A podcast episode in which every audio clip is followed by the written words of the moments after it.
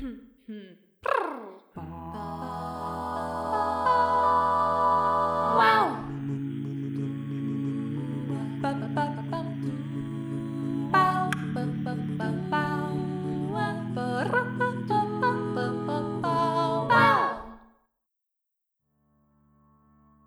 Gergő, hogy vagy, mi újság?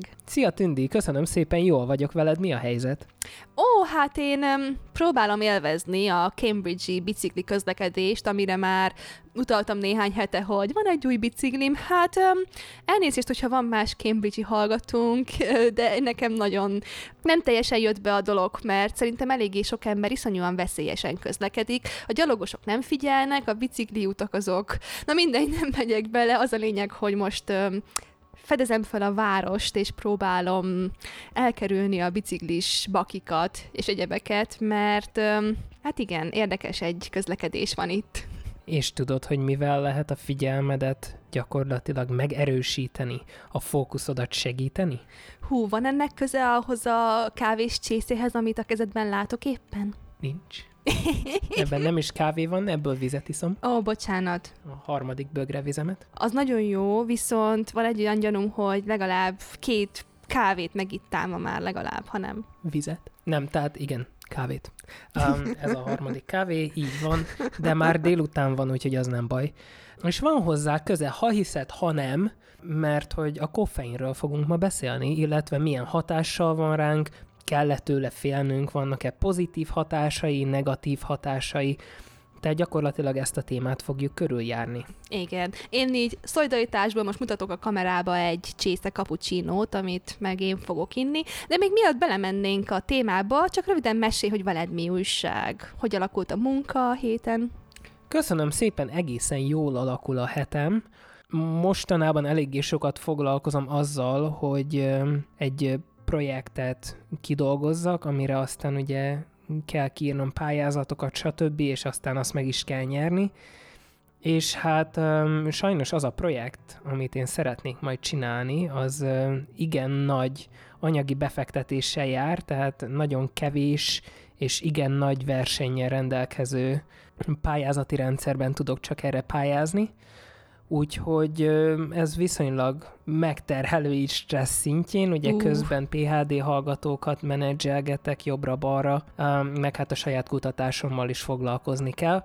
Úgyhogy azt kell mondjam, hogy ez most egy viszonylag nehezebb időszak ilyen szempontból, szerencsére a koffein az rengeteget tud segíteni abban, hogy maradéktalanul tudjak fókuszálni akkor, amikor kell. Viszont nagyon is élvezem, azt kell, hogy mondjam. Hmm. Tehát nyilván lehet ezzel sokat panaszkodni, hogy, hogy jaj, de sok munka van, de ez az a fajta munka, amit egyébként nagyon élvezek. Tehát folyamatosan új dolgokat megtanulni, rájönni, megtervezni egy optikai rendszer, tehát ez szerintem baromi izgalmas. Na de térjünk most át rád, veled mi a helyzet, hogy vagy? Ú, hát nincsen sok személyes újdonság azon kívül, hogy PHD diszertációírás, diszertációírás, diszertációírás. A, ugye a biciklizést azt mértékkel élvezem, de a könyvtárban való munkát azt sokkal jobban. Szóval zajlik az élet, és hát a koffein ott van mind a kettőnknek, hogy túljuttasson minket az ilyen nehezebb időszakokon, és hogy tudjunk koncentrálni. Így van, azért azt a hallgatóknak szerintem most már nyilvánosságra lehet hozni, hogy én Tündinek adtam egy ultimátumot, hogy április 30-án szeretném látni a kész dolgozatot, nem kell, hogy ö, megszerkesztett állapotban legyen átolvasott akármi, de legyen összeírva, Úgyhogy kíváncsi leszek, hogy meg fogja ezt lépni. De ezt már mondtam Gergőnek én néhányszor, hogy azóta még lettek más részek, amiket meg kell csinálnom elemzéssel, és ebből május vége lesz, nem április vége. De semmi baj, mert én április végére kérem, ugyanis uh, én a saját diszertációm írásakor vettem észre azt, hogy annyi idő alatt írom meg, amennyit adok magamnak. Tehát, hogyha azt mondtam volna, hogy hat hónap, akkor abból hat hónap lett volna, és én ismerem Tündit, úgyhogy tudom, hogy meg tudja írni ezt most, ha akarná, két hét múlva kész lenne. Jó, ebben május lesz, realisztikusan, mert abszolút egyetértek, hogy kell az embernek saját határidőket felállítania, mert tényleg ez, ez így motivál, engem is egyetértek, ebben május lesz, Gergő, ezt mondom. De hát tényleg kanyarítsuk arra, hogy vajon mennyi koffeint fogok én elfogyasztani ez alatt a néhány hét hónap alatt, amíg elkészül a diszertáció.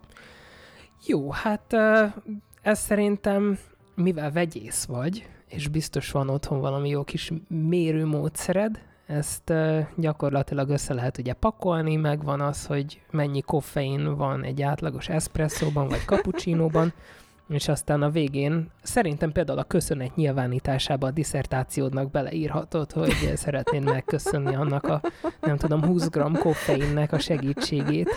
Lehet, hogy ez meg fog történni, meglátjuk. Na, és akkor szerintem térjünk is át a mai témánkra, és ezt egy nagyon érdekes gondolattal lehet szerintem felvezetni. Ugye Charles Darwin a 18. században azt tanulmányozta, hogyan fejlődhettek az egyszerű állatok homo sapiensé, azaz ugye az okos emberré. Van-e olyan anyag a természetben, amely segített minket abban, hogy a természet legsikeresebb állatai legyünk? És hát valóban a koffein rengeteget segített az embereknek az evolúciós útjuk során. Ugye régen az embereknek és minden más állatnak a Földön szüksége volt táplálékra, hát ez egyértelmű, és a táplálék az ugye eleinte gyümölcsökből, illetve gabonafélékből állt, amelyek szénhidrátban gazdagok. Ugye ezt pár héttel ezelőtt meg is beszéltük az édes részben, hogy, hogy bizony a mi szervezetünk az evolúció során ráállt arra, hogy ha talál magas szénhidrát tartalmú ételt, akkor az bizony fogyassza el, mert arra szükségünk van. És ugye a szénhidrát emiatt aztán még ma is a fő tápanyagaink egyike, ahogy a neve is mondja, alapvetően szénatomokból állnak, amelyek hidrogén és oxigén atomhoz kötődnek.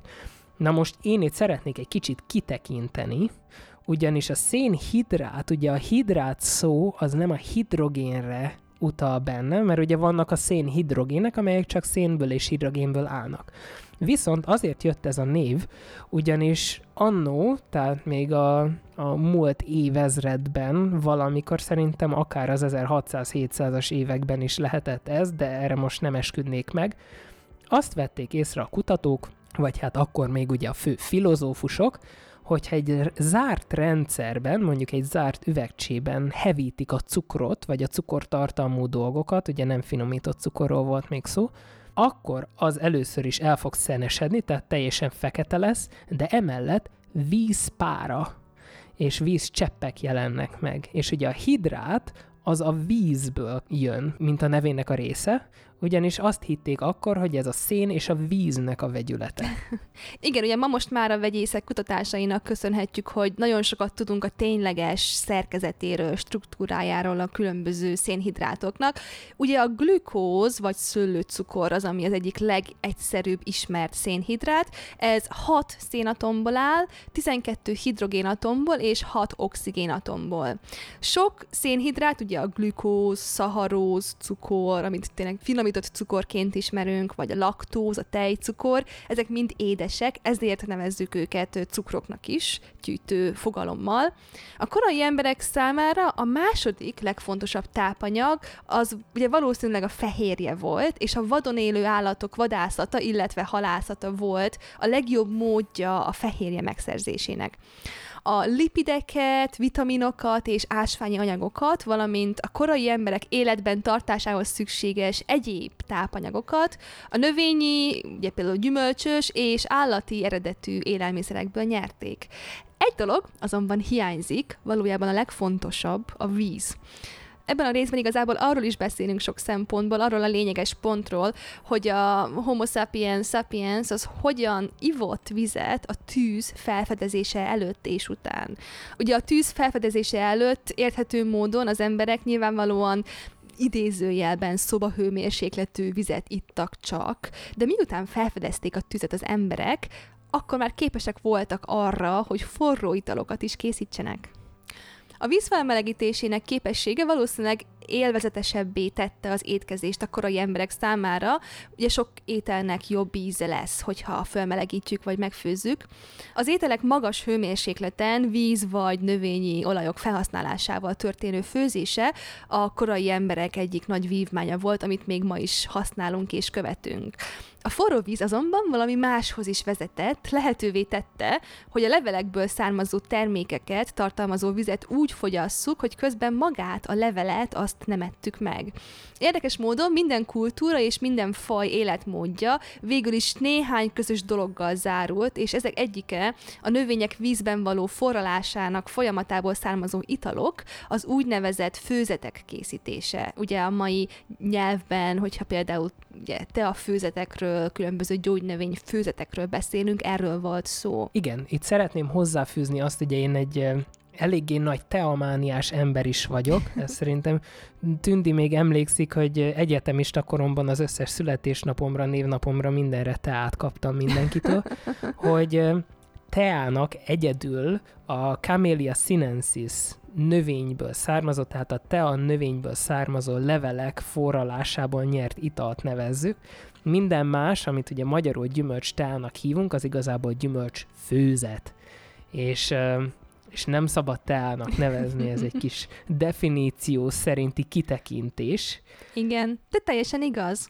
És történelmi szempontból nagyon valószínű, hogy az első forró vízben lévő levelekkel készített főzeteket szertartásokhoz használták, és nem kifejezetten csak a tápanyag megszerzésére, Valószínűleg egyébként nem volt túl jó ízük, mivel sok így készült italnak keserű íze lehetett, és a keserűség gyakran jelezte a korai emberek számára, hogy ez valami mérgező. Tehát azt nem kéne fogyasztani feltétlenül. De vajon milyen előnyei voltak ezeknek az italoknak mégis? Úgy gondolják a tudósok, hogy a rövid válasz az az, hogy sok ilyen ital tartalmazott úgynevezett metilxantin nevű anyagokat. Na igen, akkor ebben most egy kicsit menjünk bele, hogy ezek mik is. Ugye a koffein és a hozzá hasonló anyagok, nevezhetjük ezeket igazából testvérvegyületeknek, azért metilxantinok, mert két széngyűrűt tartalmaznak, ezt majd mindjárt egy kicsit jobban kifejtem, az egyikben 6 atom van, a másikban 5 atom van. Ezek közül, az atomok közül legalább négynek viszont nitrogénatomnak kell lennie. Ezeket a vegyületeket nevezik a kémikusok xantin szerkezetnek, még egy másiknak három hidrogénatom által körülvett szénatomnak kell lennie, ez pedig a metil csoport. Ezután minden metilxantinnak megvan a maga a módosítása és különböző kémiai csoportjai, amelyek megkülönböztetik őket egymástól, ezért tehát testvér vegyületek nagyon hasonlóak, de azért nem ugyanazok. A világon a legtöbbet fogyasztott koffein a kávéban, illetve a kólaitalokban található, a tealevelekből kivont teofillint és a csokoládéban található metilxantint, a teobromint szintén nagy mennyiségben fogyasztják az emberek minden országban, kultúrában. Mint mindenki tudja, a kávé, illetve kóla italok a tea, illetve a csokoládé az egész világon az emberek étrendjének részét képezik, és hát ugye ezt, hogy étrendnek a részét képezik, nevezzük ezeket inkább szerintem ilyen élvezeti termékeknek, hiszen um, nem, nem feltétlen alapvető élelmiszer a csokoládé. Viszont a kérdés felmerül, hogy vajon a metilxantin jelenléte a kávéban, a teában, illetve a csokoládéban, hogy ez lehet-e az oka annak, hogy olyan sok kultúra szereti ezeket az ételeket, italokat, és a mai napig fogyasztják is őket. Hát ugye a tudósok erre próbálnak választ adni. És valóban egyébként a kávébabban is ott van a koffein nagyon pici mennyiségben, illetve hát a társvegyületei, és um, sokáig azt gondolták, hogy ugye emiatt aztán okozhat függőséget a csokoládé, egyébként nem okoz a koffein sem függőséget, de nem lőjük le a point majd csak a rész végén. Igen. Szóval akkor, hogy ezt megvizsgáljuk ezt a kérdést, hogy ez tényleg miért ennyire központi anyag, akkor menjünk bele először abba, hogy hogyan hatnak a metilxantinok. Ugye sokan fogyasztunk koffeint vagy teofilint tartalmazó italokat, de az már sokkal bonyolultabb kérdés, hogy hogyan is működnek ezek az anyagok, és miért is érik el azt a hatást, ami miatt sokszor fogyasztjuk őket. A hatásmódjuk az adenozin receptorok blokkolása. Na ez mit jelent pontosan? A receptor az a sejtjeinknek olyan fehérjéje, amely specifikusan köt egy bizonyos anyagot vagy hormont például, és amikor ez megtörténik, a sejt az reagál, az energiát, amelyre a szervezetnek szüksége van az élet fenntartásához, illetve a sejtnek a kémiai reakciók elvégzéséhez, az ugye úgynevezett ATP, adenozin trifoszfát vegyület biztosítja. Az ATP felhasználásakor a sejtek adenozin plusz foszfátot termelnek, ezért ha sok adenozin van egy sejtben, az azt jelenti, hogy kevés ATP-vel rendelkezünk. A sejtek minden pillanatban észreveszik az ATP és az adenozin közötti egyensúlyt. Az adenozin bármilyen növekedése annak a jele, hogy a sejteknek lassítaniuk kell a tevékenységet, és helyre kell állítaniuk az ATP szintet, hogy az energia szintjüket és erejüket fenntartsák. Ezt a műveletet az adenozin receptorok végzik, amelyek körülbelül 100 millió évvel azelőtt jelentek meg, hogy az ember felfedezte a tüzet. Igen, egyébként ez, a, ez az ATP, mint olyan, egy, egy iszonyatosan különleges vegyület, ugye a, az ATP-ben van ugye három foszfát, és akkor ezeket egyenként le lehet hasítani, tehát van az adenozin trifoszfát, ebből lehasítunk egy foszfátot, akkor lesz belőle adenozin difoszfát, majd ebből még egyet lehasítunk, akkor lesz belőle adenozin monofoszfát, és hogy miért hasigatja a szervezetünk ezeket a foszfátokat le? Hát azért, mert ezek a kötések, tehát a, a foszfát hármas láncban lévő kötések, ezeket mi makroerg kötéseknek nevezzük idegen szóval, a, ugye a makro az nagyot jelent, az erg az pedig ugye az energiára Igen. vonatkozik, tehát ezek nagy energiájú kötések, és amikor egy enzim lehasítja ezt a foszfátot, akkor nagy mennyiségű energia termelődik, és hát ez a, ez a mi benzinünk gyakorlatilag, ez hajtja a mi szervezetünket, és hát valóban a szervezetnek pont emiatt nagyon is folyamatosan kontrollálnia és monitoroznia kell, hogy ajaj, ugye nem fogy ki az ATP, mert ha kifogy, akkor az a sejt meghal. Kész, ennyi. Igen. És akkor mi történik, hogyha ezt az alapvető rendszert, ezt megbolondítjuk azzal, hogy kávét, teát iszunk, vagy csokoládét eszünk, iszunk különböző formában. Ugye a koffeinnek, vagy teofilinnek, vagy a teobrominnak nincsen releváns hatása egyáltalán, kivéve akkor, hogyha az agyunkba eljut. Ezeknek az anyagoknak az agyban kifejtett hatása segítette az ember fejlődését emiatt. Az adenozin receptorokhoz kötődve ezek a metilxantinok modulálják, tehát megváltoztatják az agyban kifejtett hatásukat. Ezekből következően, hogyha az adenozin receptorok aktívak, a neuronok megpróbálnak lelassulni és visszanyerni némi energiát. Ha a koffein vagy a teofilin és teobromin blokkolja ezeknek a hatását, akkor a neuronok ismét aktívak lehetnek, ami segíthet abban, hogy reggel felébredjünk, ugye, vagy ébren maradjunk egy tanórán, vagy unalmas előadáson, vagy unalmas munkameetingen, és aztán még keményebben dolgozzunk, vagy akár ki is tisztuljon az elménk, és, és jobb hangulatunk is legyen. Szinte mindezek a hatások azért következnek be, mert a koffein blokkolja az adenozin receptorokat. Tehát összefoglalva, a korai emberektől kezdve egészen napjainkig az emberek metilxantinokat tartalmazó főzeteket, kivonatokat vagy ételeket szedtek, fogyasztottak, mert ezektől aktívabbak voltunk, még akkor is, amikor fáradtak voltunk, ugye koncentráltabbak voltunk sok óra munka után is, és még más problémás helyzetekben is tisztább volt a gondolkodásunk. Mindezek hatására több problémát tudtunk megoldani, és sok más dologgal együtt többet fejlődtünk és fejlődtünk, mint más állatfajok. Na igen, és hát ugye azért az, hogy ilyen régóta fennmaradtak ezek a metiaxantinok az evolúciónk során, mint ilyen, nem mondanám tudatmódosítónak, de ugye mondjuk azt, hogy szervezetmódosító, viselkedésmódosító szerként, A kérdés az, hogy még mindig hasznosak-e ezek az ember számára. Hát ugye eh, kicsit gőgösek vagyunk mi modern emberek, és hát ugye azt mondjuk, hogy mi aztán már felfejlődtünk a képességeink határára. Ezt azért nyilvánvaló eléggé arrogáns kijelenteni, és eh, szerencsére a tudósok nem is gondolják így. Tehát a szakirodalmi keresés, ugye vannak különböző weboldalak számunkra, kutatók számára, ahol a szakirodalmat tudjuk átnyálazni, több mint 29 ezer tudományos cikket mutat csak a koffeinnel kapcsolatban, és ezek egyharmadának a címében szerepel is maga a koffein szó. Egy nemrégiben megjelent kutatás szerint a napi kávé és koffeinfogyasztás része lehet az egészséges, kiegyensúlyozott étrendnek, fogyasztását nem kell abba hagyni idős korban sem. Tehát érdemes egyébként ezt a döntés például nem a podcast alapján meghozni, illetve nem az általunk interneten olvasott cikkek alapján meghozni, hanem ha úgy érezzük, hogy nincs feltétlen jó hatással a szervezetünkre a koffein, akkor a megfelelő szakorvost felkeresni, és az ő orvosi véleményét kikérni arról, hogy mit is gondol a mi kávéfogyasztásunkról. Egyébként a legtöbb esetben azért azt szokták mondani, hogyha valaki hozzászokott a napi egy-két csésze kávéjához, akkor azt nem kell abba hagyni továbbra sem, mert a szervezet emellett tanult meg működni.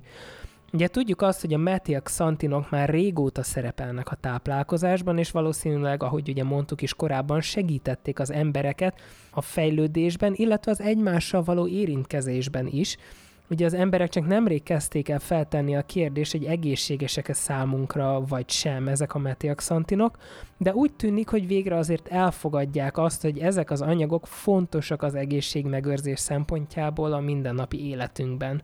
Ugye a pozitív hatásaik miatt hasznosnak bizonyultak, például a központi idegrendszer vagy a légutak egyes kórképeinek megelőzésében vagy kezelésében, sőt, 2013-ban egy gyógyszergyártó cég egy új, az adenozin receptorokra ható metiaxantint hozott létre, amelyek a Parkinson-kor motoros, tehát ugye mozgás szabályozó rendszerének egyik betegségének terápiájában alkalmaznak.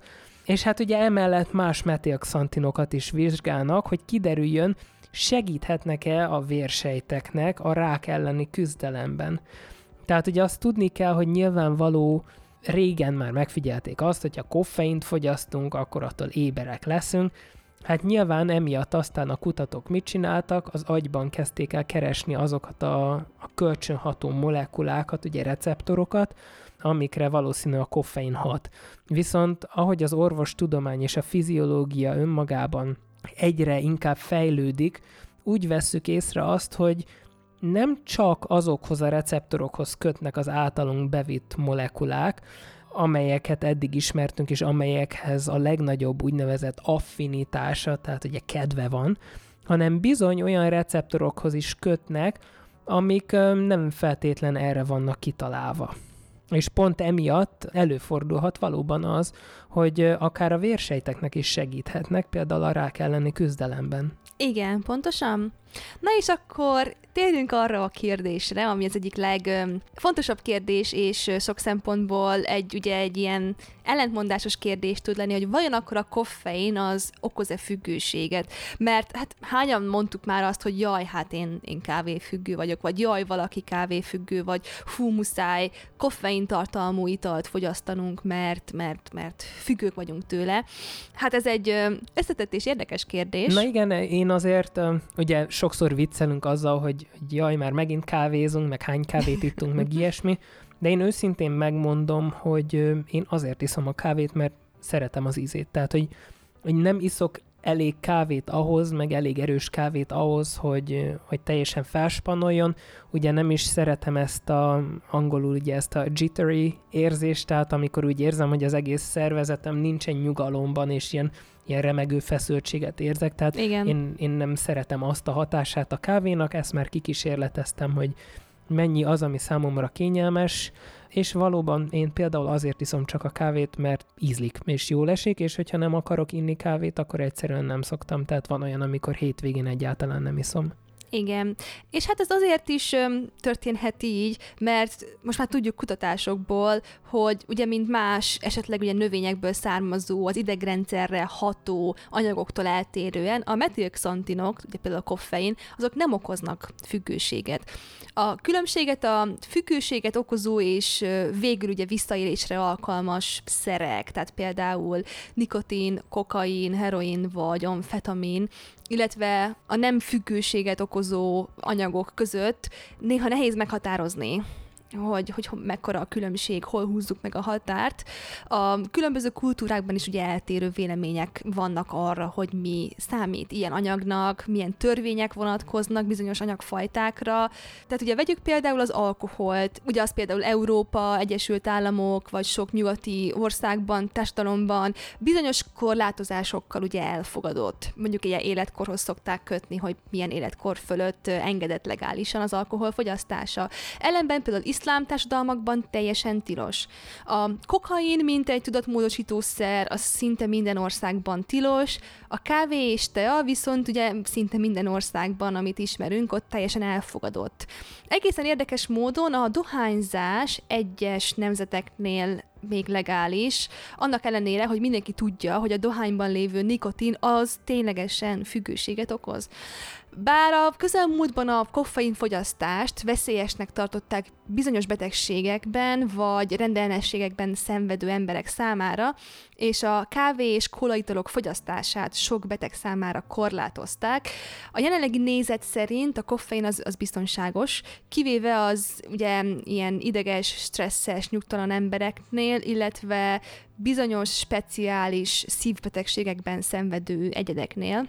Emellett a koffeint hivatalosan nem tekintik olyan gyógyszernek, amely javítja a sport és atléták versenyteljesítményét egyébként. Igen, és hát az emberekben függőséget okozó anyagok hirtelen megvonása után súlyos rossz érzet, ugye úgynevezett abstinencia szindróma, vagy ugye szép magyar kifejezése elvonási tünetek tapasztaltak, és már jelentették erős koffeinfogyasztók esetében egyébként, vagy televíziós műsorban mutatták be nagy mennyiségű koffeinfogyasztó önkéntesekkel végzett idézőjeles kísérletekben, Hát azért tudjuk, hogy ezeket a kísérleteket nem feltétlen valóságsóban szokás elvégezni, hiszen Vajon ott miért? azért rengeteg más um, környezeti hatás is van, ami um, gyakorlatilag befolyásolja az eredményeinket.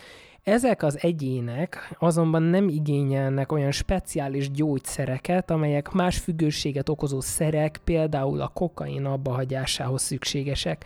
Sem a szénhidrátok, sem az élelmiszerekben található fehérjék, úgy a koffein, teofilin vagy teobromin sem olyan szer, amivel visszaélhetnek az emberek. Ugye ez a visszaélés ilyenkor igazából ez egy furcsán fordított kifejezés, tehát egy, egy kihasználjuk valaminek a hatását.